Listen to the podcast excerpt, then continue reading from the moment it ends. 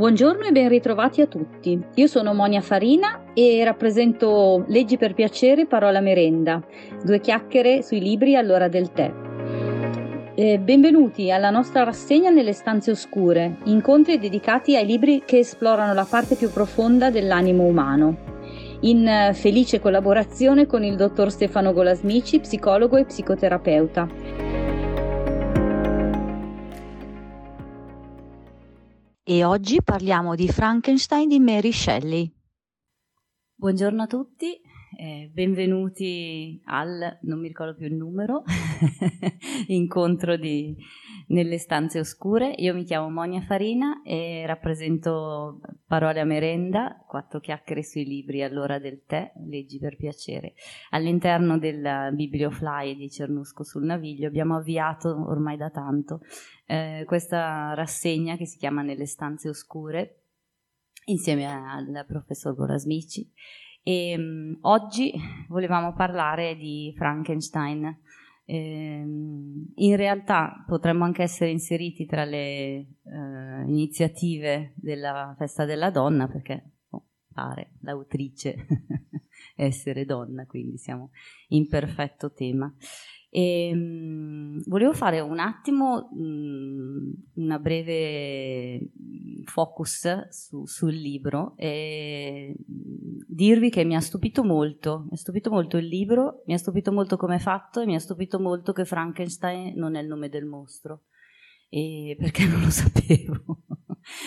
Parlavamo anche prima col professore, c'è tutta questa iconografia intorno a Frankenstein anche eh, non coerente con il testo reale e originale. Sono stata molto felice di, di averlo scoperto e, e, di essere arrivata un po' all'origine, soprattutto anche di aver scoperto che lei lo, la, lo scrisse giovanissima, eh, di quanta modernità c'è nella, nella, trama e nello schema proprio della trama che è fatto come a, a scatole cinesi, inizia un racconto, poi un altro, poi un altro, poi torniamo al primo, come eh, le narrazioni antiche antiche come, come, Le Mille e una Notte, un racconto dentro un racconto, quindi tanta, tanta magia nella, nella, parte esterna.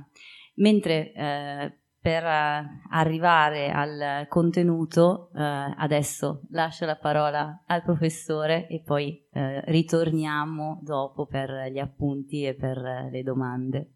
Prego. Grazie. Ma direi come in altre occasioni, eh, mi sembra di dover dire che non parlerò propriamente eh, del romanzo nel senso stretto di Mericelli, ma prendo spunto dal romanzo per fare qualche considerazione, per fare qualche riflessione attorno a qualche aspetto eh, del, del funzionamento psichico individuale che riguarda forse un po' ciascuno di noi.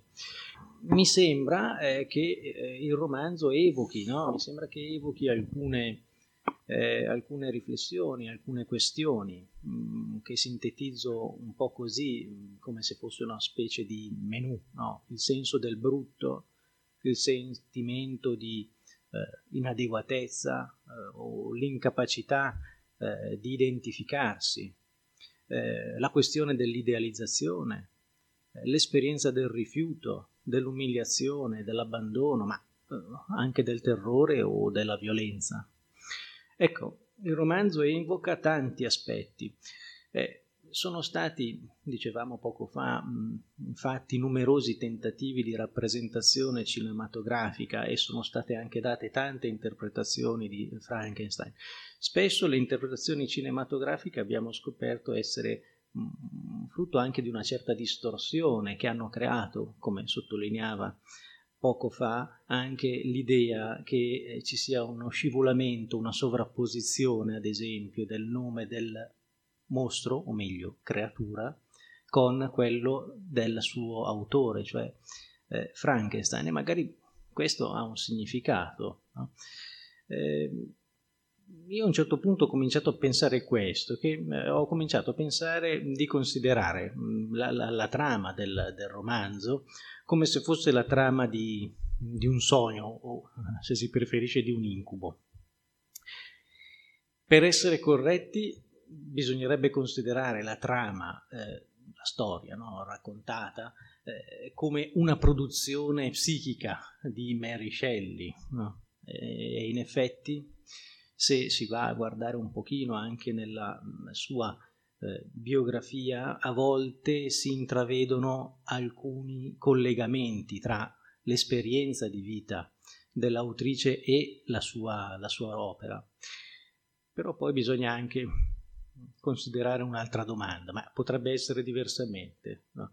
Eh, evidentemente no. no. penso proprio di no, perché è, è inevitabile, è una sua invenzione letteraria e in quanto invenzione la riguarda molto da vicino. Però poi qua bisogna anche mettere un freno alle, dire, a, ad alcune tendenze che alcuni psicoanalisti ogni tanto si fanno prendere, no? voler fare la psicoanalisi di qualcuno che però non c'è più. No? Eh, perché eh, bisogna dire che non è possibile fare alcuna interpretazione, come dire, psicologica, psicoanalitica, perché innanzitutto la scrittrice non ha mai chiesto una consultazizone. No? E, e, poi anche perché eh, insomma, eh, non è possibile fare psicoanalisi in effigie. Eh, la, la, la, nostra Mary Shelley non è qui, è morta. Anche questa considerazione però a un certo punto mi ha, mi ha portato a fare questo pensiero, no? Eh, è morta appunto, ha a che fare con i morti. E, e, questa cosa mi sembra che c'entri eh, un pochino, possa cogliere qualche eh, idea di fondo del, del romanzo che mm, condivido qui con voi eh, perché ad un certo punto, mentre riflettevo, mi eh, è sembrato di trovarmi dentro questa paradossale dinamica. No? Eh, Victor Frankenstein cerca di dare vita ad un essere eh, assemblando parti di cadaveri. E io invece sono qui a proporvi qualche idea psicoanalitica o supposta tale su di un testo che però la, la produzione psichica eh, della sua autrice, che però, come dicevo, è morta. Insomma, mi sono trovato in questo circuito, mi sembra quasi eh, di fare davvero la psicoanalisi di un morto, per cogliere eh, la vitalità, come dicevo prima, di qualche aspetto psichico che invece il, romanzo richiama.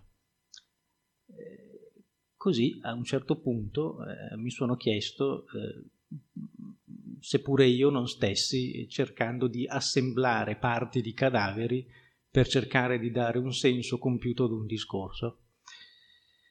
Insomma, mi, mi, è sembrato a un certo punto che mh, costruire questo mio discorso si avvicinasse pericolosamente al tentativo di Victor eh, di creare vita dalla morte. E, e qui dicevo, cosa vuol dire questa cosa?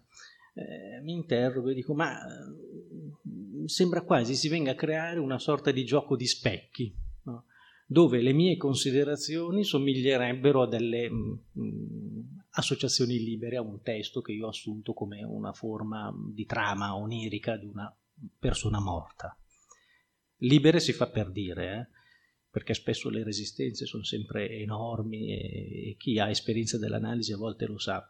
Però sembra che da questo giochi, un gioco di eh, rimandi non, non, non, se ne esca. E a un certo punto ho detto, vabbè, lo prendo così com'è, eh, lo accetto. E mi sono interrogato che cosa fosse questo gioco di rimandi in cui mi sono trovato dentro. Eh, un gioco di rimandi, di specchi, a volte deformanti, eh, che mi è parso mh, mm, riguardassero la storia del romanzo eh, insomma, Mary Shelley ha dato voce a Frankenstein mm, scrivendo la sua storia. Frankenstein ha dato vita e parola alla sua creatura. E allora, come si fa a distinguere tutte queste identificazioni? E mi sembra che anche questo sia un altro tema centrale del romanzo. Perché le identificazioni sono eh, sono meccanismi psichici mm, fondamentali, molto potenti, direi mm, fondativi dello sviluppo del senso di sé. Ma le identificazioni eh, possono anche eh, rivelarsi come una cosa inquietante, tremenda. Riprendendo l'equivoco del nome, c'è l'identificazione tra una creatura che non ha un nome e Frankenstein. E questo mi sembra eh, un altro aspetto che attraversa l'intera storia del romanzo. Però, pensando al romanzo, a un certo punto mi è venuto da considerare quest'altra cosa. Se si osserva un po' meglio, eh, sembra che questo gioco di eh, rimandi, questo gioco di specchi, queste identificazioni sembrano infrangersi, sembrano infrangersi nel rapporto con la creatura, quella cosa che non ha un nome. Cioè, mi spiego meglio, se Mary Shelley dà voce a Frankenstein, col suo romanzo, così Frankenstein, Frankenstein dà voce alla sua creatura. Però a un certo punto mi sono trovato a considerare questa idea, la, la creatura, questa che non ha nome, non dà voce a nessuno non c'è nessuno dopo di lei. Eh, allora mi sono domandato, ma allora com'è questa cosa? La, la sua voce non conta nulla? La sua parola è inascoltata? Eh, ed effettivamente all'interno del romanzo sembra che la sua voce sia soltanto un lamento. E forse si potrebbe anche effettivamente dire che ehm, non c'è nessuno accanto a lei, non c'è nessuno accanto alla creatura, nessuno si cura del suo bisogno, nessuno si cura del suo desiderio, nessuno si cura della necessità che ha di poter crescere. In fondo lei non sa chi è, non ha nemmeno un nome. E a un certo punto finirà per sentirsi eh, solo un obbrobrio eh, causato dallo sguardo degli altri, in primis quello di Frankenstein incidentalmente forse soltanto eh, una persona ascolta la creatura, ma guarda un po' è cieca. È un bel dilemma questo. Mm, paradossalmente eh, diventa possibile eh, un ascolto solo all'interno di una privazione sensoriale. Ecco, l'idea di questo mm, circuito fatto di, eh, di rapporti interrelati eh, tra diversi eh, protagonisti, me compreso che sono qui a raccontare questa storia, eh, sollecita a volte a me un interrogativo. No? Ogni tanto mi chiedo se per caso noi non siamo dei replicanti. No? In un certo senso credo di poter dire che lo siamo, eh, lo siamo nel bene e nel male. Cioè, così come accade che eh, una persona sia in grado di offrire sostegno, eh, una cura, un aiuto, perché ha a propria volta potuto sperimentare eh, l'esperienza dell'essere stato sostenuto o amato o curato, allo stesso modo vengono trasmessi, ahimè, anche il dolore, il dispiacere, l'esperienza traumatica. Eh, ecco, gli esseri umani, eh, allora qualche volta mi viene da dire, sono dei replicanti e purtroppo qualche volta replicano anche i traumi e questo eh, succede di generazione in generazione. E anche questo mi sembra un altro aspetto eh, che viene almeno messo un po' in evidenza dal, dal romanzo. Ora però eh, volevo tratteggiare almeno a grandi linee la, la, trama, riassumendola, di modo che magari qualche idea mh, mm, riesce meglio eh, a essere colta. Perché allora inizia più o meno così, no? Ro- Robert Walton, che è un personaggio che mh, mm, così, è il catalizzatore della storia, è lui che scrive, no? si trova in viaggio verso il Polo Nord e, e durante il viaggio la sua nave eh, rimane intrappolata nei ghiacci dove eh, viene avvistata una figura enorme, appunto mostruosa, su una slitta che in lontananza mh, mm, scompare. E il giorno successivo appare un'altra slitta mh, mm, con un uomo mezzo assiderato eh, che si avvicina alla nave e sale a bordo. Ecco, questo uomo è Victor Frankenstein ed è in questa circostanza che inizia a raccontare la propria esperienza. racconta di una infanzia mh, tutto sommato felice, di genitori amorevoli, con una sorella adottiva, Elizabeth, con dei fratelli minori e trascorre sostanzialmente il tempo della sua vita anche studiando, leggendo con passione diverse opere che lo porteranno poi a produrre anche quell'esperimento. L'esperienza di Frankenstein però viene anche sconvolta improvvisamente dalla morte della madre che viene contagiata da una, in, in, da una infezione, dalla, viene contagiata dalla sorella adottiva mm, ammalata di scarlattina. E Frankenstein eh, comincia a coltivare, forse dentro di sé segretamente, un sogno impossibile Mm, impossibile da realizzare per chiunque, ma lui invece ce la fa, cioè la creazione di un essere umano più intelligente del normale, dotato di una salute perfetta e eh, possibilmente anche di lunga vita. Quindi studia all'università, apprende conoscenze mediche, scientifiche che lo aiuterebbero a realizzare questo progetto. E così inizia nottetempo ad andare in giro per i cimiteri ad aprire le tombe, a studiare la decomposizione, il percorso eh, degenerativo dei cadaveri e poco a poco sembra acquisire la conoscenza che gli permetterà di generare la vita dalla morte, no? di produrre qualcosa di vivo da una materia inanimata. E Frankenstein allora, acquisite queste conoscenze, si mette al lavoro per realizzare quella che diventerà poi la sua creazione, che chiamerà la creatura. E così la creatura viene portata in vita. E però eh, quando eh, viene, a, viene, portata in vita gli appare subito deforme, gli appare sgraziata, gli è, è, dotata di enorme forza fisica, una, una, una forza si potrebbe dire eh, smisurata, ma a Frankenstein subito non piace, mm, la trova orribile, è un mostro eh, nottetempo la creatura fugge. Eh, porta via, se non ricordo male, qualche effetto personale, il diario anche di Frankenstein, che lo aiuterà anche a rintracciarlo.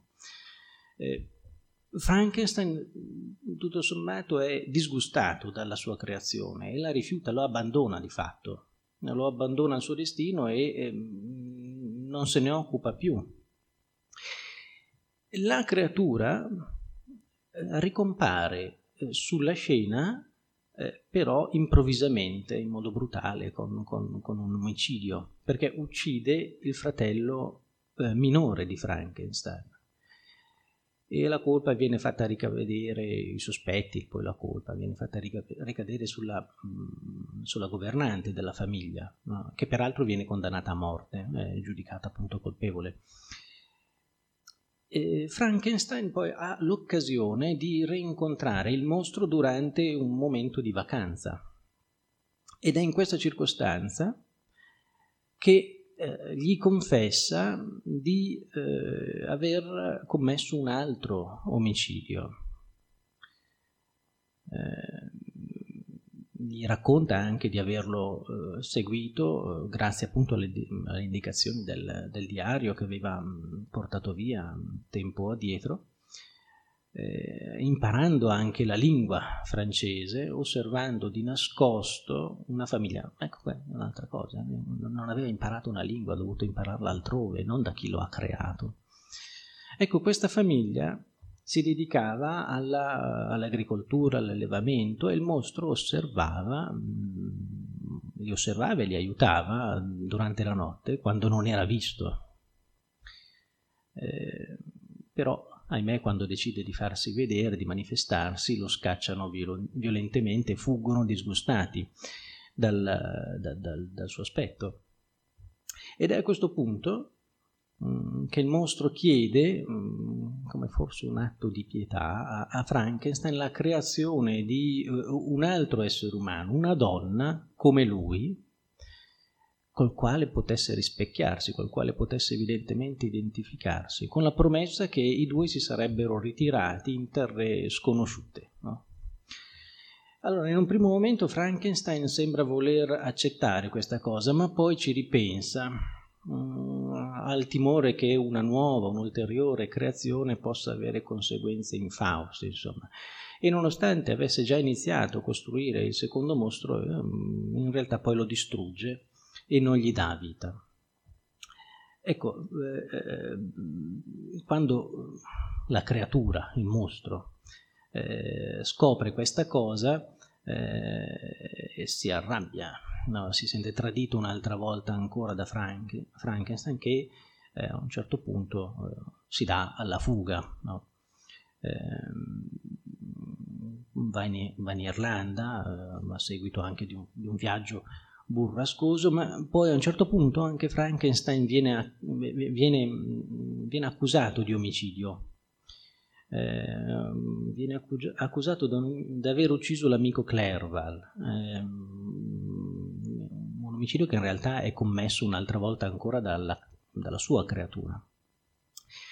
Però riesce a scagionarsi, no? dopo essere stato rilasciato anche grazie all'aiuto dei magistrati locali, eh, che lo ritengono eh, innocente, Frankenstein torna in Svizzera mh, mm, accompagnato dal padre, decide di sposare Elizabeth, che era la sorella adottiva. Però anche in questa circostanza il mostro colpisce, colpisce un'altra volta ancora uccidendo Elizabeth durante la notte di eh, nozze. E la tragedia non finisce qui perché dopo la morte di Elizabeth mh, mm, muore anche il padre improvvisamente, forse di dispiacere, con un colpo improvviso. Eh, eh, Victor decide allora, a fronte di tutte queste drammatiche vicende, decide di vendicarsi del mostro. Inizia a seguirlo a propria volta eh, per tutto il mondo fino a raggiungerlo al Polo Nord dove appunto incontra quell'equipaggio del capitano Walton che è quello che poi dà inizio al romanzo scrivendo. E qui termina il racconto di Frankenstein. Eh, Frankenstein muore eh, poco dopo, muore lì al polo, al polo Nord. E nel frattempo arriva anche il mostro, arriva anche la creatura che viene visto eh, piangere sul corpo eh, esanime no, del, del, suo creatore. A questo punto Walton accusa anche la creatura d'aver ucciso eh, persone innocenti, ma il mostro spiega a Walton che il suo odio e la sua malvagità sono state condizionate insomma, dal disprezzo e dalla rabbia che gli uomini, primo fra tutti eh, Frankenstein, gli hanno rivolto per le sue sembianze. A questo punto il mostro abbandona la nave e decide eh, di darsi fuoco, si dà morte in modo, così racconta, che nessuno possa capire dai suoi resti come creare un altro essere come lui. Ecco, finisce così sostanzialmente la, la storia di questa trama mm, fantasiosa, molto eh, ricca. Ora, mi addentro in qualche considerazione collaterale rispetto a mm, diversi mh, temi mm, toccati da queste da questa narrazione. Eh, in prima battuta mi veniva da pensare all'essere anonimi. C'è eh, il tema del potersi sentire qualcuno e, del sentirsi nessuno, dell'essere anonimi. La creatura, come dicevamo sin dall'inizio, non ha un nome. Ecco, eh, il romanzo è ben noto eh, collettivamente per la sua capacità di evocare una figura mostruosa che nel senso comune viene erroneamente chiamata Frankenstein. Erroneamente perché se si legge il romanzo si scopre eh, che questo strano mostro eh, in realtà non possiede un nome, non viene mai nominato. In tutto eh, il romanzo, semmai, è soltanto chiamato la, la creatura, mentre Frankenstein è lo scienziato, il giovane scienziato che ha creato questa creatura. Certo, eh, forse ci sarebbe da eh, considerare il fatto eh, che anche questo equivoco che avviene nell'immaginario collettivo, nel senso comune, abbia un senso. C'è da, allora da chiedersi se questa eh, strana creatura non abbia a che vedere, mh, più o meno indirettamente, con Frankenstein stesso, con, con il giovane scienziato, cioè se questa strana creatura non sia in qualche modo rivelatrice di aspetti anonimi, sconosciuti di Frankenstein stesso, che non sono stati presi in considerazione, che rifiuta, che vengono trascurati. E qui mi veniva da pensare, ma Frankenstein racconta di aver avuto un'infanzia felice, ma mm, io ho aperto un dubbio, eh, cioè sebbene venga ritratta una infanzia felice, tutto sommato serena, fatta di calore familiare, di attenzione, di dedizione, sembra però che qualcosa non torni. Certo, non lo possiamo sapere, io sono qui a fare eh, lo sciamano psicoanalitico di questa cosa, però eh, non possiamo escludere completamente l'idea che Frankenstein abbia in qualche modo risentito della perdita della madre, contagiata dalla sorella adottata. Mi sembra un bello snodo. Ecco, allora mi domandavo se la spasmodica ricerca di creare materia viva dalla morte eh, non sia un comportamento, una fantasia, uno slancio animato eh, dal desiderio di generare qualche cosa che altrimenti è vissuto come assente, irraggiungibile. E mi domando se questa tensione, questa spasmodica ricerca di creare Mm, la vita della morte non sia anche una specie di trionfo eh, che fa vibrare eh, l'emozione, forse anche un po' eccitata, di un senso di completezza, di unione, magari anche di riunione, eh, di negazione anche, di niego della separazione causata dalla perdita, dalla morte, che però che però si rivela anche fallibile, si rivela ingestibile. Eh, perché dicevo, sulla scena compare anche questa sorella adottata, che è, eh, ahimè, eh, fonte della morte della madre, almeno nel racconto.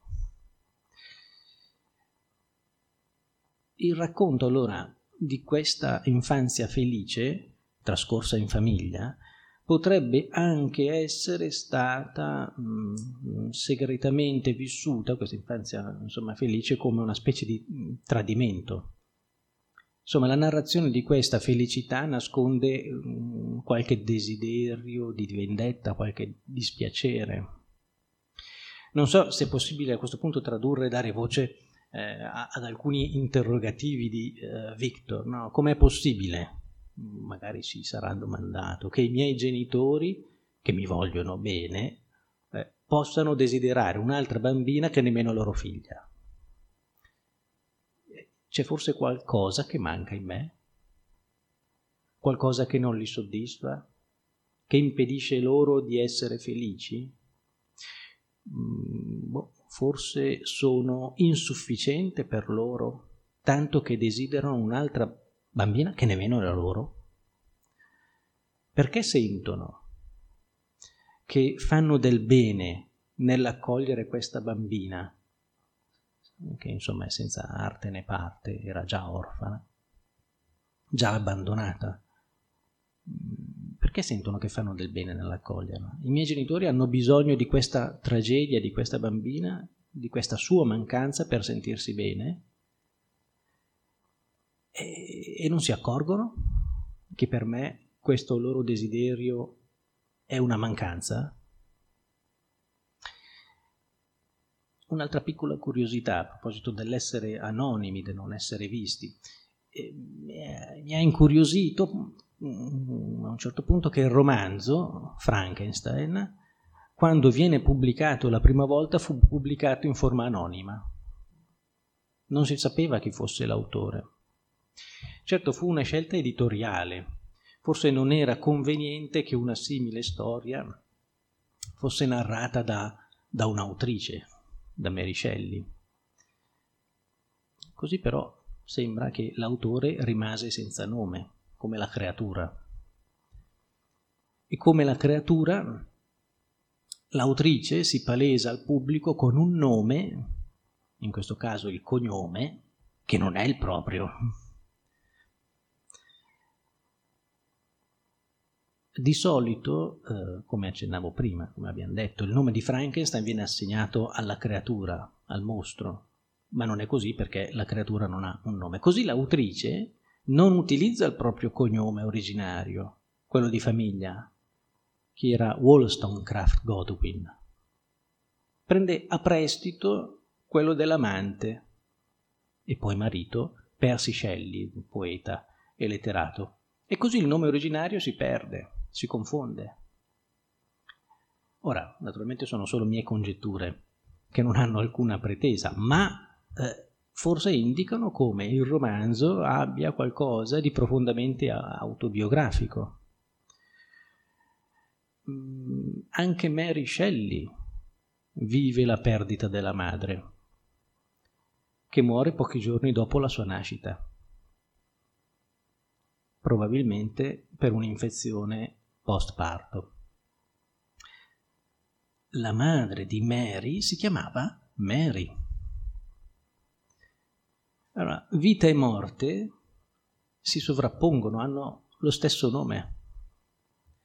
E eh, forse la vita rappresenta anche un'infezione che mette a morte. Mm, e, sembra quasi che a un certo punto questa nascita e questa morte eh, finiscano per coincidere. Non è escluso che anche questo eh, qualche cosa voglia, voglia dire, voglia pur significare all'interno del racconto di Frankenstein e del suo spasmodico tentativo di creare vita dalla morte. Poi se vogliamo andare avanti con alcuni altri giochi di rimandi e di, specchi, e di specchi, eh, Mary Shelley viene eh, cresciuta dal padre e dalla sua nuova compagna, che è la vicina di casa, Mary Jane Claremont, con la quale sembra non avere però avuto un grande rapporto. Però comunque un'altra Mary, un'altra sovrapposizione, un'altra sostituzione. E questa eh, seconda moglie eh, aveva già un figlio, aveva anche una figlia. Mm, la figlia si chiamava Claire Claremont, che diventa sorellastra di Mary Shelley. Peraltro condividono insieme diverse avventure, diverse esperienze con Mary e con Percy Shelley e forse Claire Claremont è anche un'amante, una delle amanti di Lord Byron ed è presente quella sera del 1900, eh, 1816 sul lago di Ginevra quando prende vita no, il racconto di Frankenstein. Però dico questo perché? Perché Mary Shelley è a propria volta una madre ferita. L'anno precedente, nel 15, a 18 anni, aveva perso una bambina, nata prematuramente. Si chiamava Clara che è un nome che evoca anche un, un, una certa vicinanza con la sorella Claire.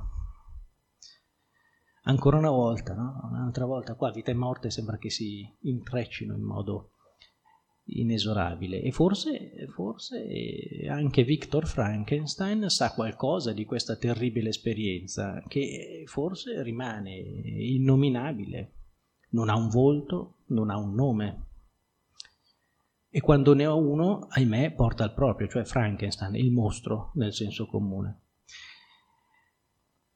Allora, meglio che la creatura non ne abbia uno proprio di nome, ma poi però alla fine finiscono per essere la stessa cosa.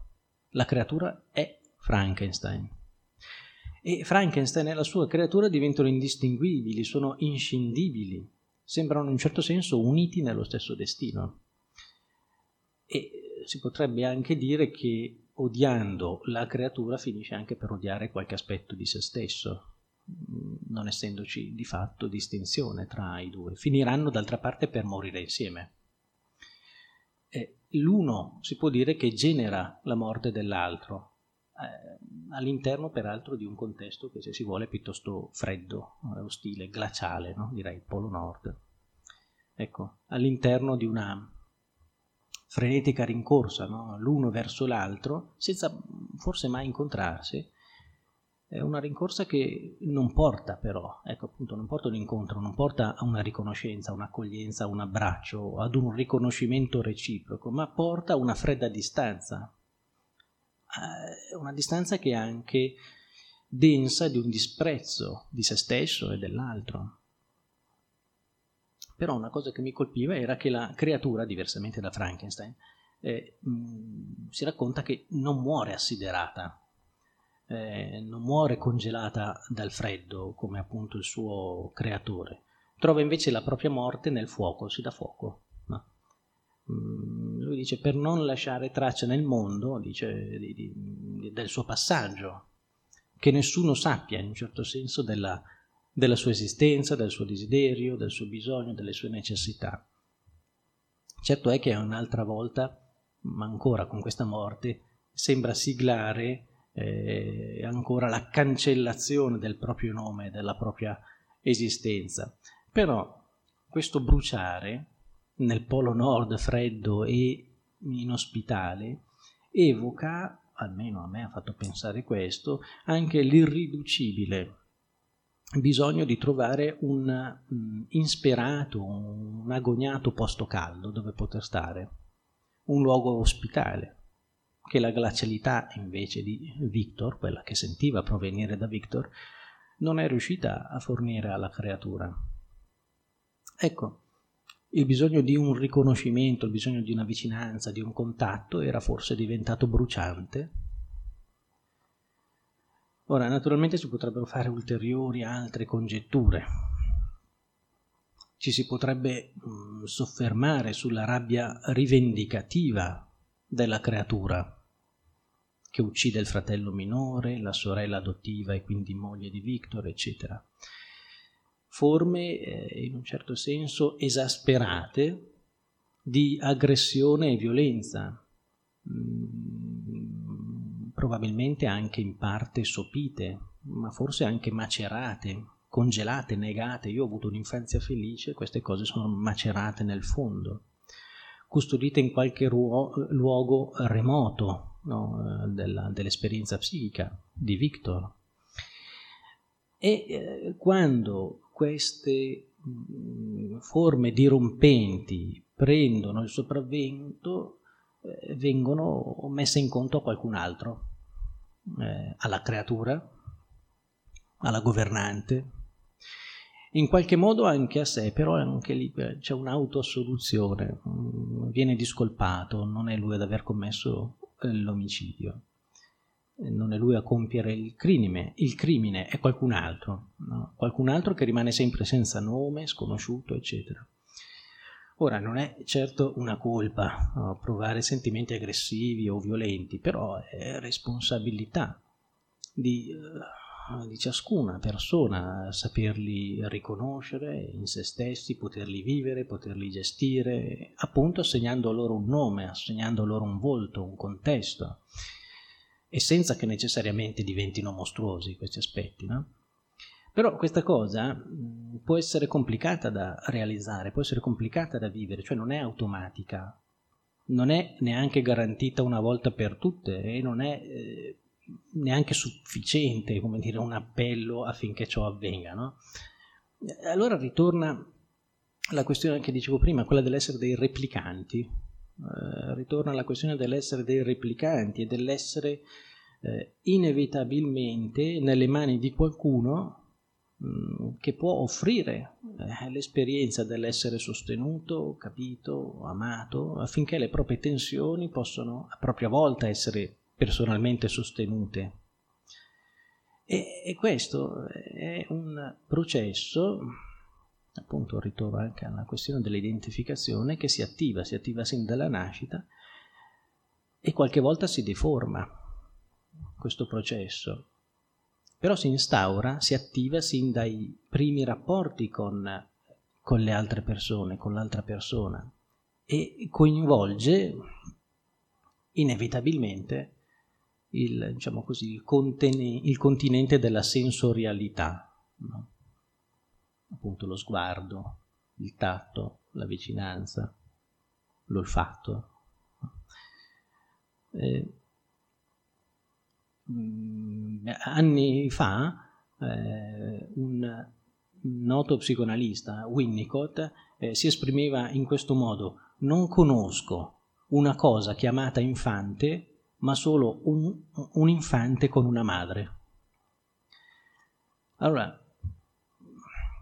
mi era venuta in mente questa sua espressione perché si potrebbe dire che il nostro Frankenstein, creatore della sua creatura, abbia sperimentato serie difficoltà nell'identificarsi con la sua creatura, nel comprendere il suo stato di bisogno e, e quindi anche di potervi rispondere.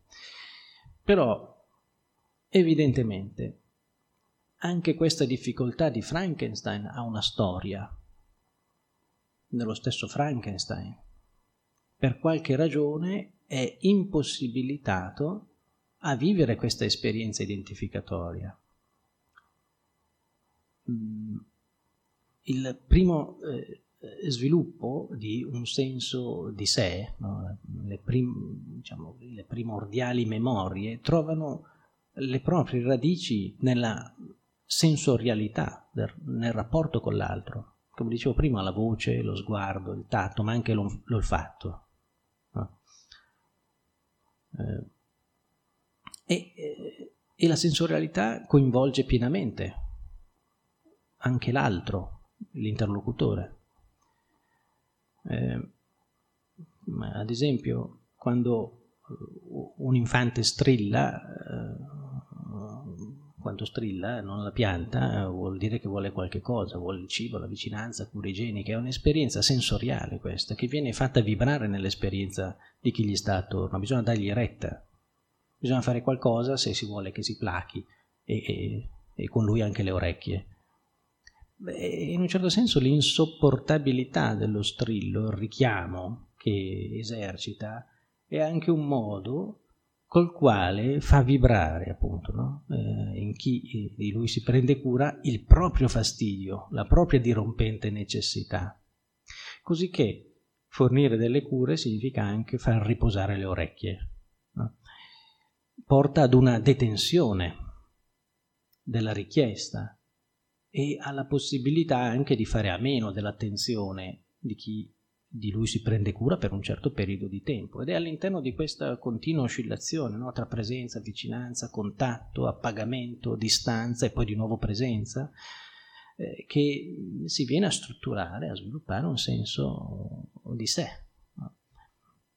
Ecco, naturalmente si tratta di una rappresentazione precoce, no? primitiva, si potrebbe dire, una rappresentazione precoce, primitiva, rudimentale. Eh, è, comunque una memorazione, mm, come dire, affettiva, emotivo-affettiva, che passa necessariamente attraverso l'esperienza del corpo. E Ecco, c'è sempre questa questione dell'altro che ogni tanto ritorna, perché eh, l'altro eh, è parte costitutiva, inevitabile della rappresentazione di sé, della costituzione di sé, del proprio essere noi stessi. tanto che si potrebbe dire che noi eh, siamo la storia con i nostri oggetti animati, eh. siamo anche eh, la memoria come dire, dei nostri rapporti che abbiamo interiorizzato nel corso del nostro sviluppo, della nostra storia. Certo, poi bisogna anche considerare, come dicevo all'inizio, quanto queste identificazioni primarie, queste interiorizzazioni, queste incarnazioni no, dell'esperienza dell'altro in noi possano divenire mm, in qualche modo dei fantasmi ingombranti occlusivi e magari impedire o alterare la formazione, la trasformazione di un senso di sé. Però in linea di massima si può dire questo, che per divenire se stessi occorre l'altro, cioè, non, non c'è altro modo. A volte per descrivere questo, mm, questo aspetto faccio questo esempio, l'esempio della voce e, del nome. Ecco, ritorno alla questione del nome. No? Cioè che ci sia qualcuno che parli è funzionale allo sviluppo e alla organizzazione del suono in significati all'interno di un rapporto. Se non c'è nessuno che parla, non si mm, trasforma il suono in linguaggio dotato di senso. Cioè, I primissimi no, vocalizzi spontanei prendono sempre più forma comunicativa, condivisibile, eh, se c'è qualcuno che li organizza. Ecco, pensiamo al suono del nome, si pensi alla voce che chiama un nome, che è poi quello che ci viene dato e col quale ci riconosciamo. Ecco, questa cosa indica la proprietà della propria persona. Quel nome, quel suono, sono io. Eh, il nome allora è la produzione di un suono che viene espresso da una voce che chiama e che identifica. Ecco allora perché a volte dico che quando diciamo il nostro nome eh, siamo anche la voce dell'altro che ci ha chiamati. Certo, noi non ne abbiamo una traccia consapevole di questa cosa, è una memoria, dicevo, inconsapevole, sensoriale. Eh, purtroppo il nostro Victor Frankenstein mh, non aveva un nome per la sua creatura.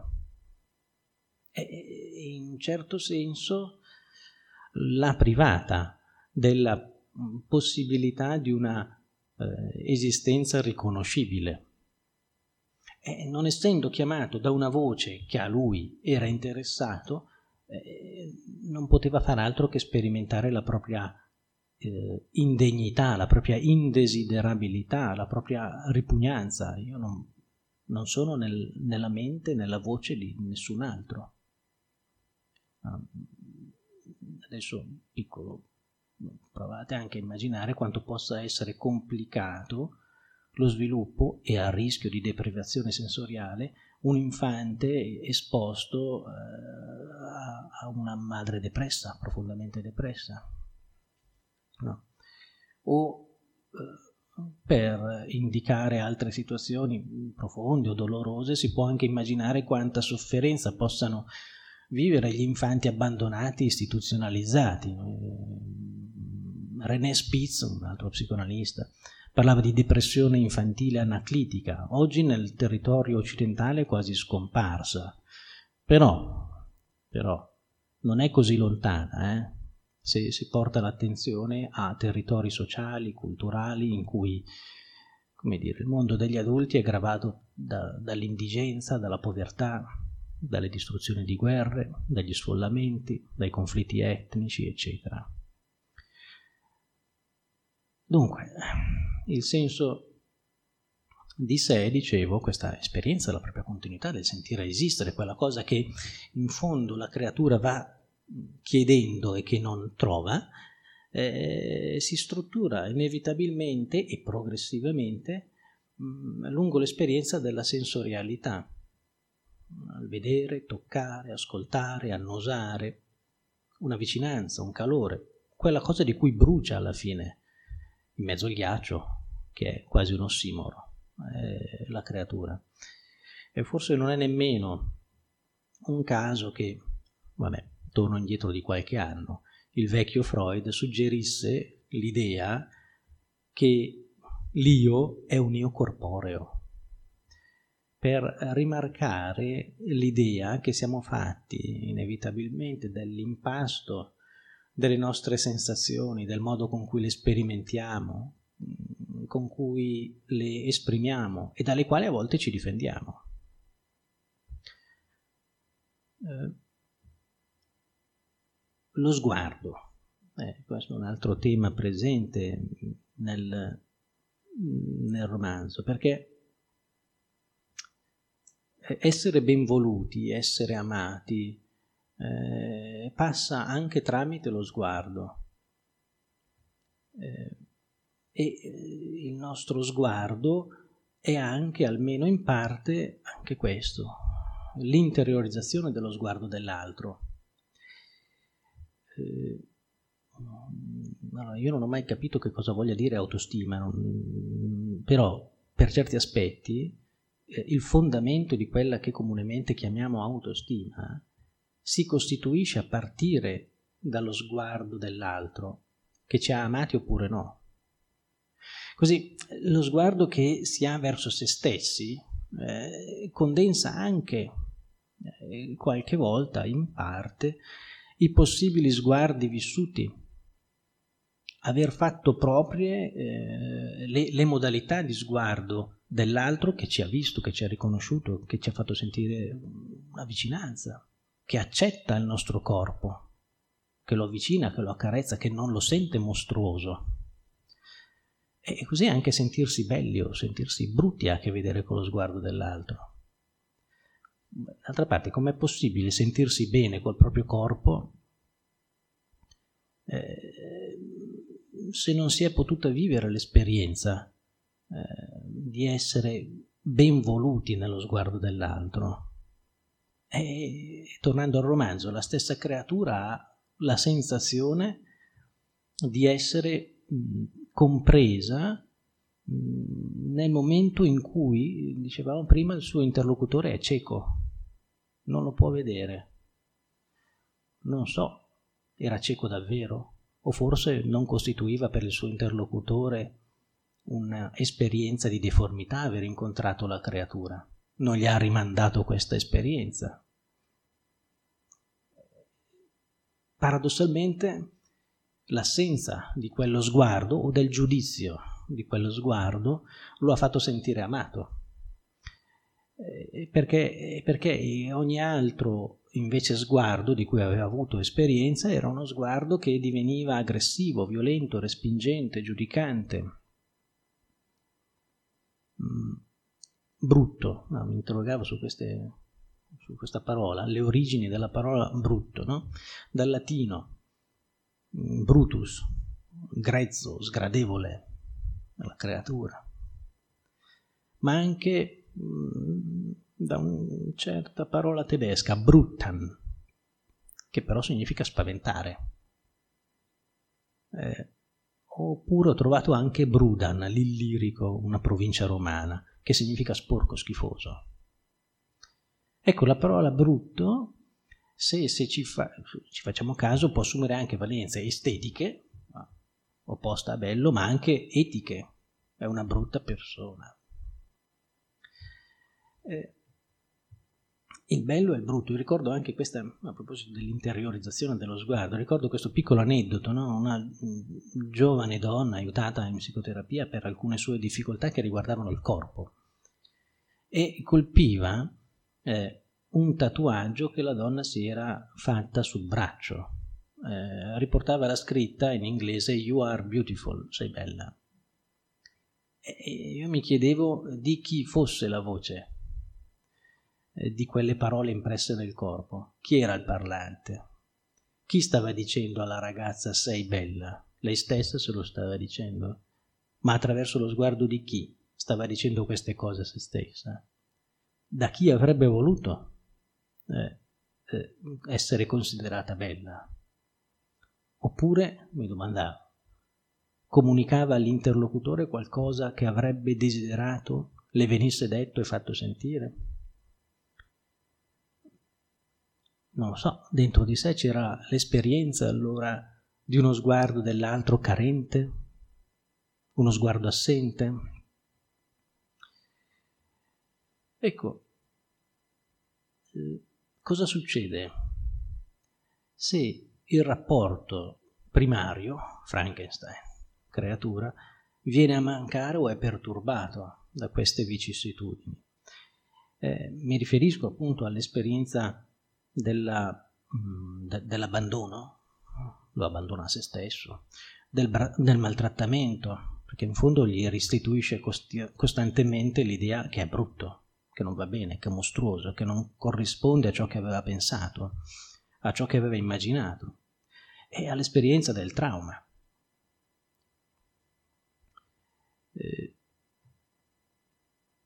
Eh, in queste circostanze sembra quasi scomparire, non c'è un volto, non c'è uno sguardo, no? non c'è un corpo, come dicevo, che abbraccia, che tocca, che, che sorregge.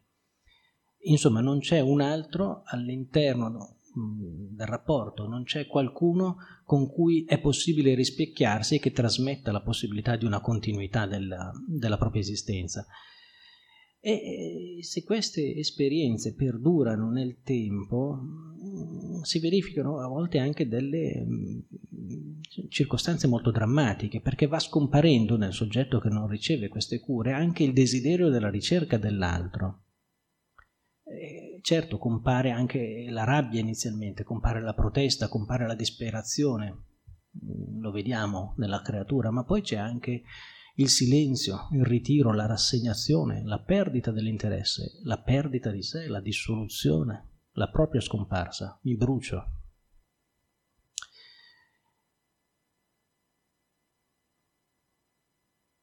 Ecco, l'assenza di un altro, Frankenstein, che offra delle cure adeguate, produce eh, una violazione disperante in un certo senso, perché il corpo, l'esperienza di noi stesso, è, è violato anche dalla imperiosità delle necessità fisiologiche eh, che lo caratterizza e dall'emergere quindi anche di una costante tensio- tensione che non può trovare un accoglimento, non può essere mh, mh, ridimensionata, non può essere questa esperienza trasformata all'interno del contatto con l'altro.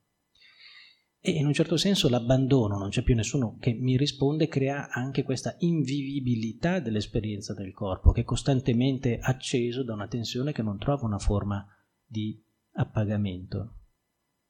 Ecco perché anche la, l'abbandono riduce la, la speranza mm, di vita. Cioè, un infante abbandonato non, non ha possibilità di, di sopravvivere, muore. E, e però anche questa esperienza di abbandono l'esperienza di essere stati abbandonati eh, si imprime no? eh, come una ferita che anche da adulti ci si porta appresso, anche se si è sovra- sopravvissuti. No? Eh, una delle domande mh, mm, drammatiche mh, mm, che caratterizza l'esperienza eh, di una persona che ha sperimentato l'abbandono è perché non sono stato, perché non sono stato amato sin dall'inizio. Beh, l'ombra del non essere stati amati eh, e dell'essere stati rifiutati permane come elemento interrogativo, permane come, almeno come una cicatrice. Qualche altra volta eh, rimane come una ferita aperta che fatica a rimarginarsi e altre volte ancora come dubbio profondo che di tanto in tanto ciclicamente nel corso della propria vita emerge. E certo, quando emerge, a volte emerge anche con mm, una certa colpevolezza incongrua che lo accompagna, perché in fondo si pone la stessa domanda della creatura, ma che cosa ho fatto io di male per non essere amato? Non andavo bene? Certo, poi questo mm, si traduce anche in forme più sottili eh, si infiltra nelle diverse esperienze, perché la persona che ha vissuto l'esperienza dell'abbandono teme anche che il dolore, per non essere stati amati sin, sin dall'inizio, possa corrodere anche l'affetto e l'affidabilità di chi ha invece poi prestato un riparo, un rifugio, insomma una nuova casa. Ah, eh, ricordo l'espressione di un'altra eh, di un'altra persona che a proposito dell'essere stati abbandonati si esprimeva così, eh, essere stati gettati via come un badile di merda, un badile pieno di merda. No? Ecco appunto essere il rifiuto dell'altro, che diventa anche il rifiuto di sé. Ecco, e questa faccenda dell'altro ritorna costantemente, è, è un tarlo, ma l'abbiamo visto anche negli altri incontri, quello con Primo Levi, quello primo ancora due anni fa con, Mm. Eh, non mi viene in mente il nome del romanzo, ma vabbè. E allora, questa faccenda del rapporto con la cuore di tenebra, non mi veniva in mente il romanzo. Ecco, questa faccenda del rapporto con l'altro è sempre una faccenda un po' complicata eh, e non è mai garantita, come eh, credo di averlo ripetuto più volte, forse anche nell'ultimo incontro, perché si tratta in fondo della prima esperienza di radicale diversità, di grande frustrazione. Cioè, per il fatto Mm, questo crea molti equivoci, mm, molti pregiudizi anche, molte ostilità, ma per il semplice fatto che è altro. Per il fatto che altro possono prendere vita forme con le quali una persona vive l'angoscia della minaccia, dell'abbandono, dell'annichilimento, dell'isolamento, del timore, dell'esclusione, ma anche quello, come dicevo la volta scorsa, della sopraffazione. L'altro mi può ingombrare, mi può occupare eh, mi può colonizzare. E per il fatto che altro, e non sono io, diventa anche espressione di bruttura, di alienità, perché non corrispondo a ciò che vado fantasticando, a ciò che immaginavo, a ciò che desideravo. E in fondo anche in questo romanzo lo stesso Frankenstein fatica a cogliere, a cogliere le richieste della sua creatura. Anzi, eh, per il fatto stesso che vi sia una richiesta, la creatura diventa fonte di molestia, di inopportunità, introduce una tensione che si colora poi di bestialità nella mente di Victor.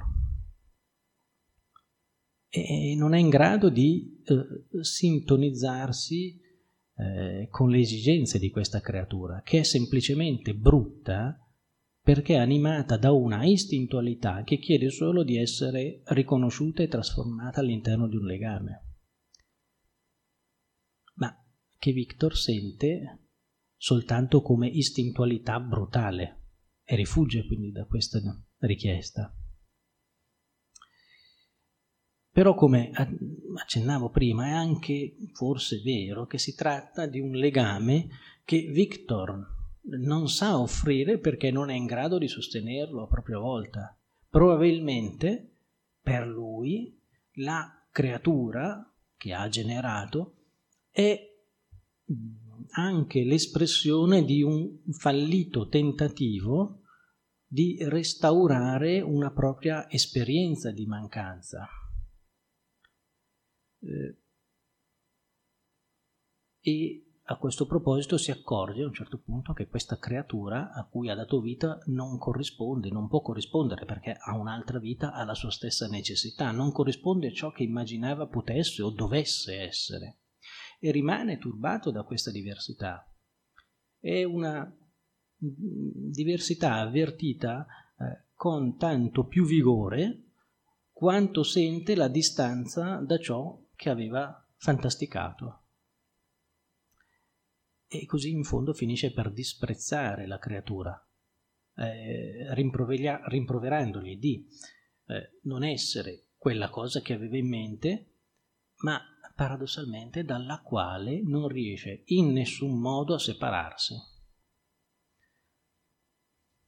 Ecco, si potrebbe osservare questa cosa, che Frankenstein eh, e la creatura riescono finalmente a separarsi l'uno dall'altro solo con la morte. Però poi mi è venuto anche il dubbio, si potrebbe dire anche il contrario, eh, si potrebbe anche osservare come solo la morte li renda uniti. C'è un ultimo punto, un'ultima questione prima di fermarmi, che accenno soltanto e che il romanzo mh, mm, evoca. Eh, si tratta della fantasia di autopartenogenesi, una parolaccia però. Allora, il sottotitolo, il moderno mm, Prometeo, evoca il mito secondo cui Prometeo rubò il fuoco agli dei per darlo agli uomini. Ora, l'interpretazione classica vede in Victor Frankenstein un moderno Prometeo, cioè cerca di superare i limiti umani quando crea il mostro, in un certo senso sostituendosi alla natura, sostituendosi a Dio, l'unico legittimo creatore, e per questo motivo è punito con la morte. Certo l'interpretazione classica contiene anche una critica all'eccessiva fiducia nella conoscenza scientifica e alle eh, sfide che affronta. Però, stando su un piano più prettamente psichico, eh, la creazione di Frankenstein corrisponde, mi sono avvicinato a questa idea già prima, anche ad un tentativo riparativo. Eh, un tentativo riparativo che si rivela però iperbolico, cioè egli cerca di creare qualche cosa di meglio, lo ha detto chiaramente, io voglio creare qualcosa di invincibile che sia molto più bello, no? cerca di creare qualcosa di meglio, di ideale, di meraviglioso, di potente e appare come un tentativo spasmodico di creare e modificare l'altro attraverso una propria modificazione. Cioè la mia, mia, la mia creazione mi fa diventare potente, mi fa diventare invincibile, mi fa diventare meraviglioso, finalmente vengo riconosciuto anch'io. Finalmente anche io posso valere qualche cosa, finalmente posso essere visto, posso essere amato. C'è questa fantasia di fondo. Il suo progetto, il suo ideale di sé, mm, però fallisce, crolla. E ecco appunto, sembra quasi uno sforzo titanico, cioè destinato a fallire e si ritrova tutt'altro. Eh, si ritrova con un'angoscia, si ritrova a confrontarsi con la deformità, con la bruttezza, con la repulsa, la repulsa dell'altro, questa cosa che è irriducibile. Ecco, la creatura diventa mm, uno specchio che evoca le sue mancanze, e questa fantasia, che è inconsapevole, di autopartenogenesi, sembra indicare eh, lo sforzo di una fantasiosa rinascita. Una fantasiosa rinascita che cerca di eludere l'altro, cioè una specie di rifondazione di se stessi, in un certo senso autarchica, ecco, perché cerca di eludere l'altro, perché l'altro non è coinvolto, sono io che dalle parti morte, manchevoli, brutte, genero qualche cosa.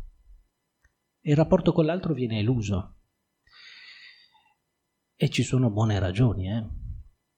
Ci sono buone ragioni perché ci sia la spinta a deludere il rapporto con l'altro. Specie, come ho cercato di accennare, se l'interiorizzazione dei legami primari sono sentiti come ingombranti oppure carenti. Ecco, si tratta, quindi, questa fantasia è una fantasia che fa parte, come dire, dell'armamentario delle difese personali per far fronte a ferite che eh, si sente di aver ricevuto e dalle quali tuttavia non si è ancora riusciti a, a liberarsi da queste ferite. Ecco, questo è un aspetto che a volte viene poco sottolineato, però il senso di inadeguatezza, anche quello della creatura, magari anche di inferiorità, di indegnità, qualche volta in modo poco consapevole, forse un po' sotterraneo, ecco questi sentimenti, inadeguatezza, inferiorità, indegnità, indicano quanto una persona sia animata anche da sopiti fantasmi di perfezione, confrontandomi coi quali per forza io rimango indegno e inferiore.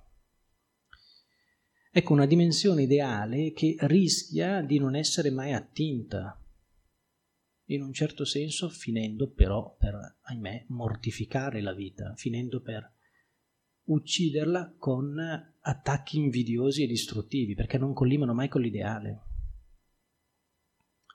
Ecco, non so, all'interno della pratica clinica questi aspetti qualche volta trovano, es- trovano espressione in qualche particolare fenomeno, no? Così, ehm, ad esempio, le accuse al proprio corpo, no? che non è giudicato idoneo, è brutto, è deforme, la corrispondente spinta spasmodica a volerlo modificare. Ecco, qualche volta questi pensieri che conducono questi atteggiamenti, questi comportamenti, qualche volta questa spinta, questa cosa racchiude anche questa inconsapevole necessità di attingere ad un ideale di perfezione, cioè creare un individuo, un nuovo essere se stessi, una specie, come dire, di nuova pelle, eh, creare un nuovo essere se stessi che dipenda però dal proprio potere. Eh, oppure, oppure modificare ossessivamente il proprio corpo, eh, così come eh, perseguire un ipertrofico ideale di grande bellezza, se ci pensiamo qualche volta anche la eh, negazione del tempo, della vecchiaia o l'idealizzazione della giovinezza. No? Tutte queste cose possono essere delle manifestazioni qualche volta finalizzate eh, a rifiutare, a rifiutare quella forma di dolore che deriva mh, dal fatto che le fantasie onnipotenti di completezza, di interezza, di perfettibilità magari anche di trionfo sulla morte, no? come abbiamo visto con eh, Frankenstein. Non, ecco, queste fantasie non sono realizzabili eh, se non al prezzo dell'impoverimento della propria vita emotiva, affettiva, quando non addirittura della propria deformazione o autodistruzione.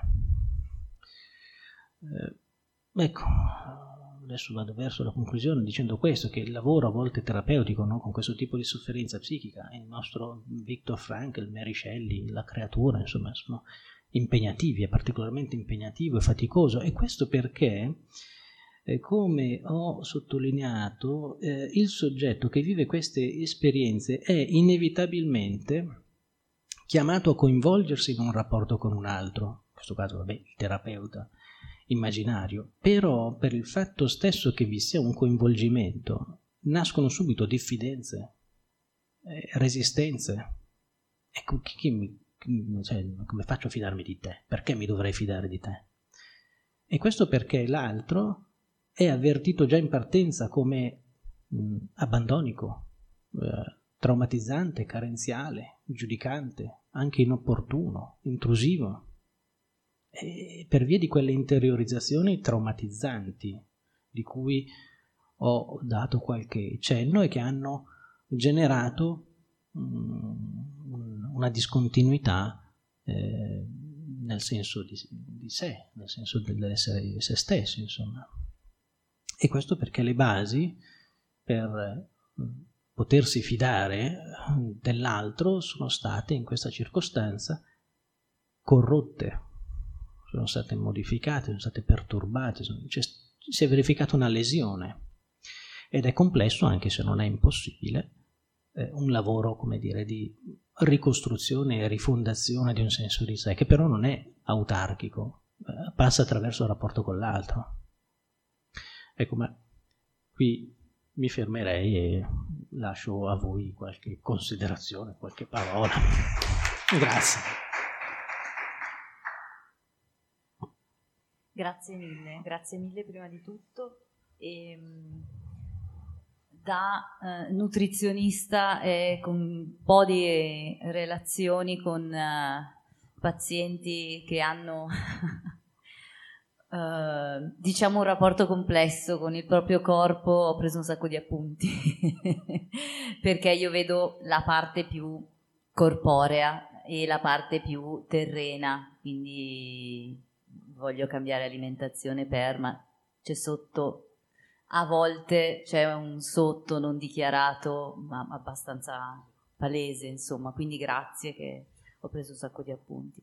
Volevo finire dando qualche spunto prima del sì che abbiamo anche qualche tempo poi per una eh, discussione dando qualche piccolo piccolissimo spunto letterario ho trovato tante volte eh, tanti miti eh, in questo Frankenstein, eh, il, eh, il mito della, del creatore eh, che non è in realtà rivelato perché all'inizio, all'inizio quando si racconta eh, Frankenstein dice a Wilson ehm, poi ti dirò che cosa è stato eh, la scintilla, come ho fatto, ti dirò come ho fatto eh, a eh, scoprire la scintilla che genera la vita, anzi fui io stesso capace di accendere la vita nella materia inanimata, il creatore ma quello con la C maiuscola, poi alla fine però non lo dice, eh, mi fa pensare che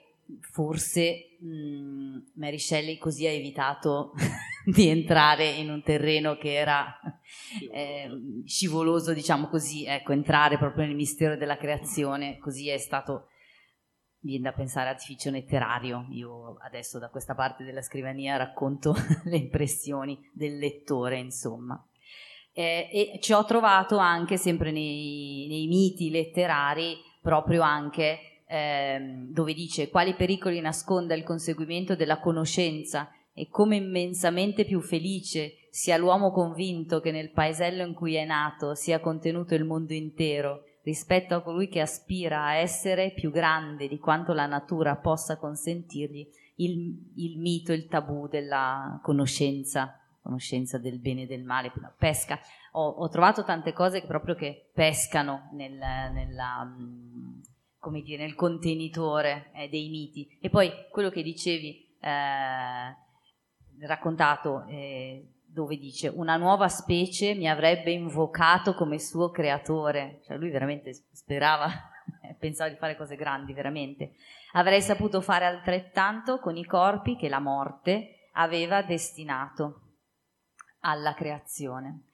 E quindi eh, c'è proprio tantissimo questa aspettativa del, del dottore eh, ris- rispetto a chi poi eh, invece dirà eh, di sé la parola orrore, che è il finale del cuore di tenebra da cui siamo partiti, compare un numero di volte che non, non si riesce anche a numerare insomma, nel libro, o perlomeno eh, in italiano, poi qua ci si, si, apre sempre il dubbio, poi chissà se la parola era la stessa, chissà se è orrore, comunque in, nel libro che ho letto io orrore in italiano compare veramente eh, innumerevoli volte. E ehm, una cosa, c'è un momento mh, lieve in questo libro ed è quando eh, Frankenstein, il mostro di Frankenstein, guarda la, la, casetta della felicità dove c'è questa famiglia, dove c'è poi il, il cieco, l'unico con il quale ha avuto una relazione, eh, dove si sono potuti parlare perlomeno. Eh, mi ha ricordato tantissimo ehm, un altro dei miti dei folletti eh, buoni che di notte puliscono, eh? lascio in disordine eh, che vengono eh, i folletti, gli gnomi, troll, queste entità e poi puliscono lui per non essere visto e per aiutarli in questo unico, che secondo me è proprio l'unico momento lieve, che forse è anche centrale nella narrazione. Vengono pescati, insomma, anche questo, questo che ricorre in parecchia altra letteratura. Ehm, insieme quasi anche al mito del buon selvaggio, cioè lui in realtà la creatura Mm, sarebbe stato anche buono così come era nato. E lui, lui, stesso dice: Se sono crudele è solo perché sono infelice. E niente, volevo solo uh, dare qualche spunto letterario, magari alle domande per uh, chiudere con la parte semplicemente di lettura da lettore eh, un po' questa nostra chiacchierata, eh, ringraziando ovviamente il professore per tutta la profondità che ho preso pagine di appunti, tutta la profondità che ci ha regalato. Aprirei un attimo anche il microfono, anche vero, alle domande o ai vostri interventi. Grazie intanto.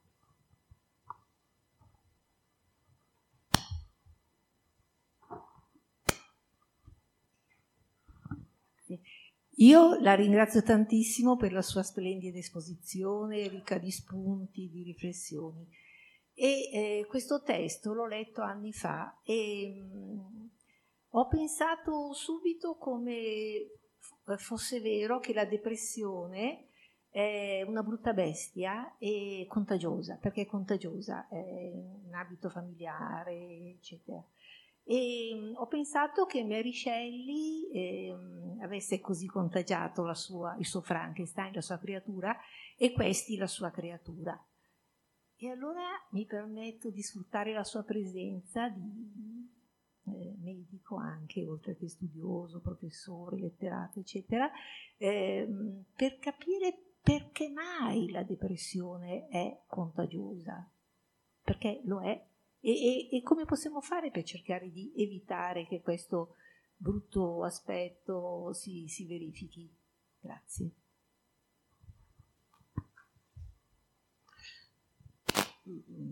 pone eh, due domande eh, abbastanza complicate. Eh, perché è contagiosa?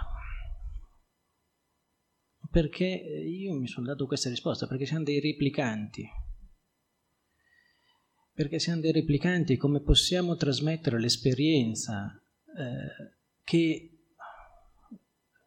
è possibile sostenere la propria esperienza emotiva, la propria istintualità, la propria rabbia, la propria insomma, esperienza libidica e aggressiva all'interno di un rapporto che lo rende vivibile, così ahimè qualche volta l'assenza di un rapporto, di un contenitore che renda rappresentabile queste esperienze fa sì che eh, rimangano invivibili.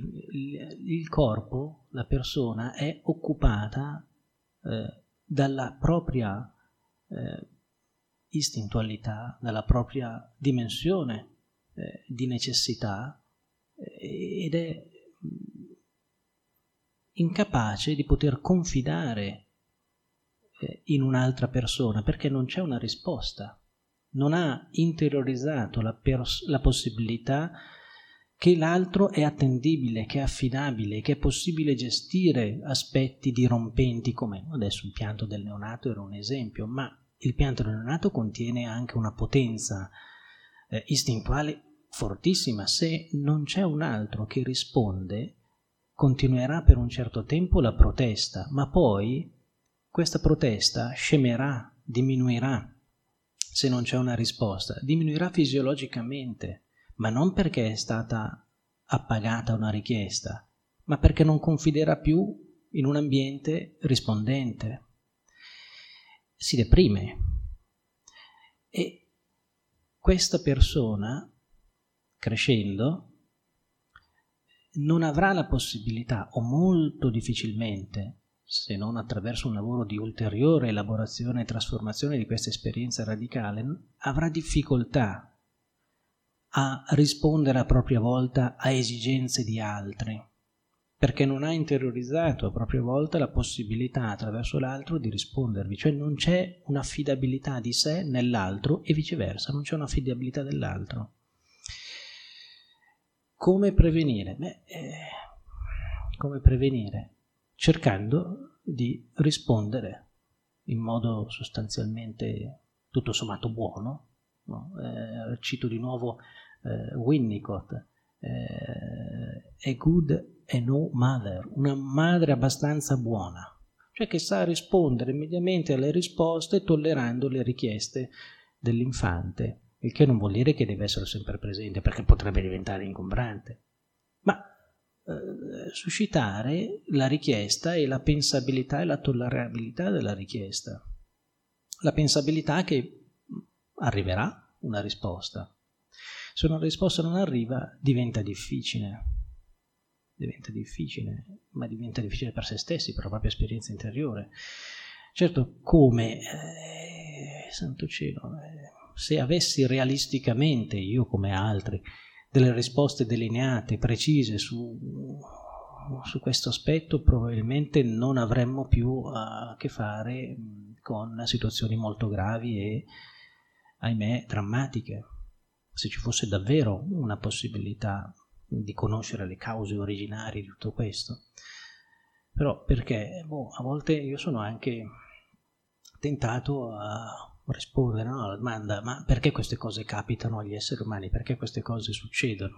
E a volte risponde il caso, perché non c'è in realtà una, una risposta. Poi possiamo provare a tentare di crescere bene o a mettere in atto dei tentativi riparativi di cui la, la psicoterapia, l'analisi, eccetera, le diverse risposte possono essere una, un'ulteriore risorsa, però è chiaro che quando intervengono queste mm, modalità di risposte perché, ahimè, è successo qualche cosa che ha creato una, una, lesione e come dicevo è difficile anche in queste circostanze riuscire a ricostruire eh, un tessuto che ripari quella lesione. Perché un paziente dovrebbe fidarsi di me se non ha potuto fidarsi eh, di chi lo ha generato, eh, di chi invece lo ha abbandonato? Perché anche io sono, sono un terapeuta, sono un estraneo, sono un altro. perché? dovrebbe fidarsi. E riparare questi tessuti lesi è piuttosto complicato, è oneroso, è oneroso per il paziente, è oneroso per il terapeuta. Non è impossibile, eh? è possibile, però è un'avventura abbastanza impegnativa. Non so se realisticamente poi ho risposto a questa domanda. Eh, tu citavi la conoscenza e il comprendere, no, il comprendere ce lo metto io adesso e mi è venuto in mente l'incontro precedente piuttosto, no? se è possibile avere conoscenza senza comprendere. È un dubbio che abbiamo, che mi è venuto, che ho condiviso con voi nel racconto dei sommersi e salvati di Primo Levi. No? Se non è possibile comprendere è necessario conoscere. E però com'è possibile questa cosa? Allora la conoscenza forse non è automaticamente la, la garanzia per mh, mm, rispondere anche a situazioni che rimangono oscure. Forse anche la mia conoscenza per rispondere alla domanda che mi è stata fatta ora è del tutto limitata perché è difficile mm, dare una risposta che sia esaustiva e poi le conoscenze non è detto che siano mm, funzionali alla, alla crescita, perché adesso torno ancora all'incontro precedente, conoscenze eh, scientifiche, tecnologiche hanno permesso di organizzare bene una guerra, di cui anche oggi abbiamo tuttavia l'esperienza attuale. No? Posso, posso, fare una domanda io? Um, è interessantissimo, è stato interessantissimo per me questa lettura della, quasi come della personificazione eh, della creatura di quelle, di quelle insoddisfazioni, di quelle mancanze non dichiarate, forse, di Victor Frankenstein nell'infanzia, no? Io leggendo il romanzo, anzi ascoltandolo perché ho ascoltato l'audiolibro, letto da un attore, è stato stupendo, eh, leggendo il romanzo, quando viene accolta questa bambina in famiglia, mi dicevo, caspita, ma che bravo ad aver accettato così eh, in maniera entusiastica questo elemento esterno, se vogliamo, alla famiglia e tutti contenti di questa bambina, lodi sperticate, veramente quasi davvero eh, innaturali, non lo so, quasi artificiali, no? Eh, quindi questa lettura del fatto che la creatura sia quasi il rimosso, non so come dire, le frustrazioni di, di Frankenstein nei confronti eh, della sua infanzia, dei genitori che hanno ehm, fatto entrare un elemento estraneo perché io cosa, cosa non c'era in me che non, non andava bene, cioè ci dice tanto.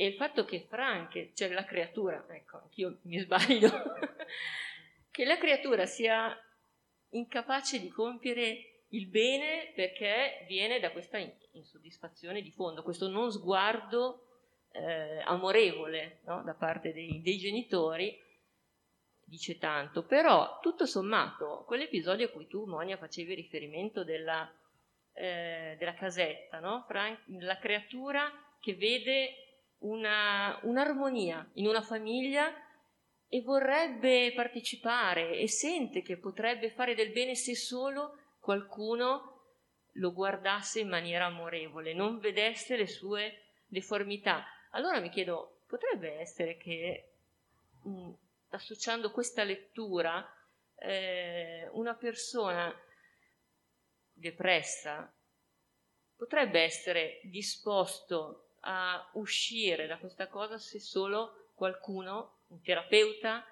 eh, riuscisse a riconoscere questa parte di, di frustrazione, di insoddisfazione, di tristezza, ad ascoltarla, a vederlo per quello che è, non perché è sbagliato, ma perché è così e quindi ad aiutarlo a venire fuori. La creatura non è mai stata ascoltata, non è mai stata eh, accolta e quindi ha continuato a fare il male. Potrebbe esserci anche questa cosa. Ah sì, di fatto avviene. È possibile venire a capo di eh, situazioni complicate. E, e, mm, adesso mi veniva in mente mm, qualche cosa, no? Eh, mm, Frankenstein che racconta della propria infanzia, come si diceva, eh, tutto sommato bella, che accoglie la, la, la, sorella adottata con grandi lodi e amicizia, eccetera. Insomma. Ecco, dove era finita? Eh, dove era finito l'astio, l'aggressività? Dove era finito? E allora raccontare cose belle, si dicono cose belle per non dire cose brutte, che è un modo, adesso dal punto di vista della psicoanalisi è un meccanismo di difesa questo, che si chiama formazione reattiva, cioè convertire nell'opposto una istanza negativa in questo caso. No? E, l'altro aspetto, vedere la casa eh, bella, no? in cui c'è una famiglia che si aiuta, che si vuole bene, riconosce il sentimento, la reciprocità. No? Certo, e lì bisogna però reggere, è possibile se il terapeuta riesce a vedere queste cose nel paziente, sì, è possibile, bisogna vedere se però riesce a reggere gli attacchi invidiosi del paziente. È possibile per il paziente ricevere qualche cosa di buono da qualcun altro o lo sente come una minaccia, come una finzione, come un'illusione, come un'ennesima distorsione, come una fonte di un possibile successivo tradimento? Ecco, ci sono questi aspetti da valutare perché nell'esperienza del paziente qualche cosa di buono non potrebbe arrivare. È tanto desiderato, ma quando arriva si, arri- si, si, si alza anche il sospetto.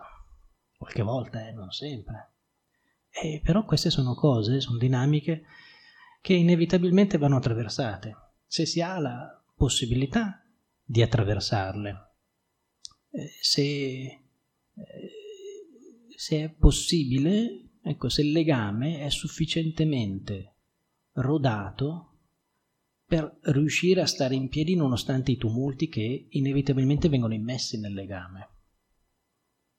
Perché, perché, perché si riproduce nel legame l'esperienza vissuta, ma è, è soltanto attraverso la possibilità di rivivere che è possibile ritrasformare. Ecco, non lo so, ha visto la casa bella, desiderabile, affidabile, ha scoperto che era possibile vivere diversamente, però poi ha cominciato a ammazzare. Eh, uccide la possibilità di una famiglia in Frankenstein. Era invidioso di questo. Non poteva stare in piedi. Perché lui sì, io no? Ecco, reggere a queste aggressioni, eh, superarle, allora, allora è possibile intravedere un nuovo continente di esperienza, una nuova modalità di esperienza di sé.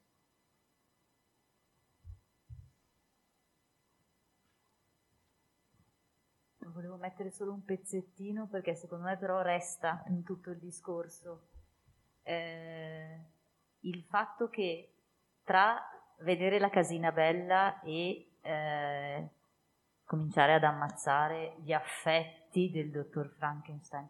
In mezzo c'è un altro non riconoscimento e un'altra non accoglienza.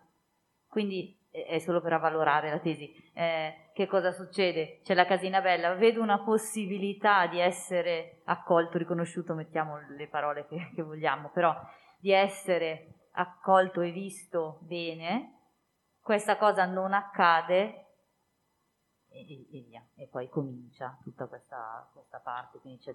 accade, accade quello di essere riconosciuto eh, da chi è cieco però non sappiamo se realisticamente, possiamo anche immaginare, no? un testo così un po' immaginario, fantasioso, ma è davvero cieco questo qua? Oppure semplicemente non ha visto la sua deformità e non vedendo la sua deformità scompare la deformità. E se non è vista, non c'è. Era lì un germoglio, solo che poi invece, eh, ahimè, viene vista da altri. E questo fa sì che le speranze vengano ridotte e la rabbia, la violenza parte in modo eh, rivendicativo. Mi pare di aver capito che lei aveva detto che è stato pubblicato senza il nome dell'autrice la prima volta. Forse perché era una donna. E poi come me la seconda volta col cognome del marito. Ma adesso, la prima volta... Non c'entra niente col libro, dottore, mi scusi. Ma no, non è vero che non c'entra niente col libro, è l'autrice ed effettivamente l'autrice, per quello che ho capito io, eh, venne pubblicato il romanzo perché lei, senza il suo nome, perché si riteneva che la storia era troppo controversa, spaventosa e si riteneva che non fosse opportuno che una donna, diciannovenne, avesse scritto quelle cose. Eh, rispetto alla scelta di eh, Mary Shelley di prendere il nome del marito, questo non lo so, non lo so, non so per quale ragione scelse questa cosa, però sicuramente una biografia mm, lo illustrerà, almeno ipoteticamente il motivo, però sono io che non lo so. Però poi quando esce, eh, non ricordo se è la seconda edizione o la terza, ma esce a nome di Mary Shelley. Ringraziamo il professore ringraziamo voi. Grazie a voi. Grazie a tutti per la mattinata, speriamo insomma eh, di reinventarci qualcosa perché le stanze oscure prevedeva dopo tre anni, dopo due anni, siamo riusciti a fare qualche parte. Poi noi speriamo di rivederci presto, di rivederla presto e vi auguriamo una buona giornata intanto.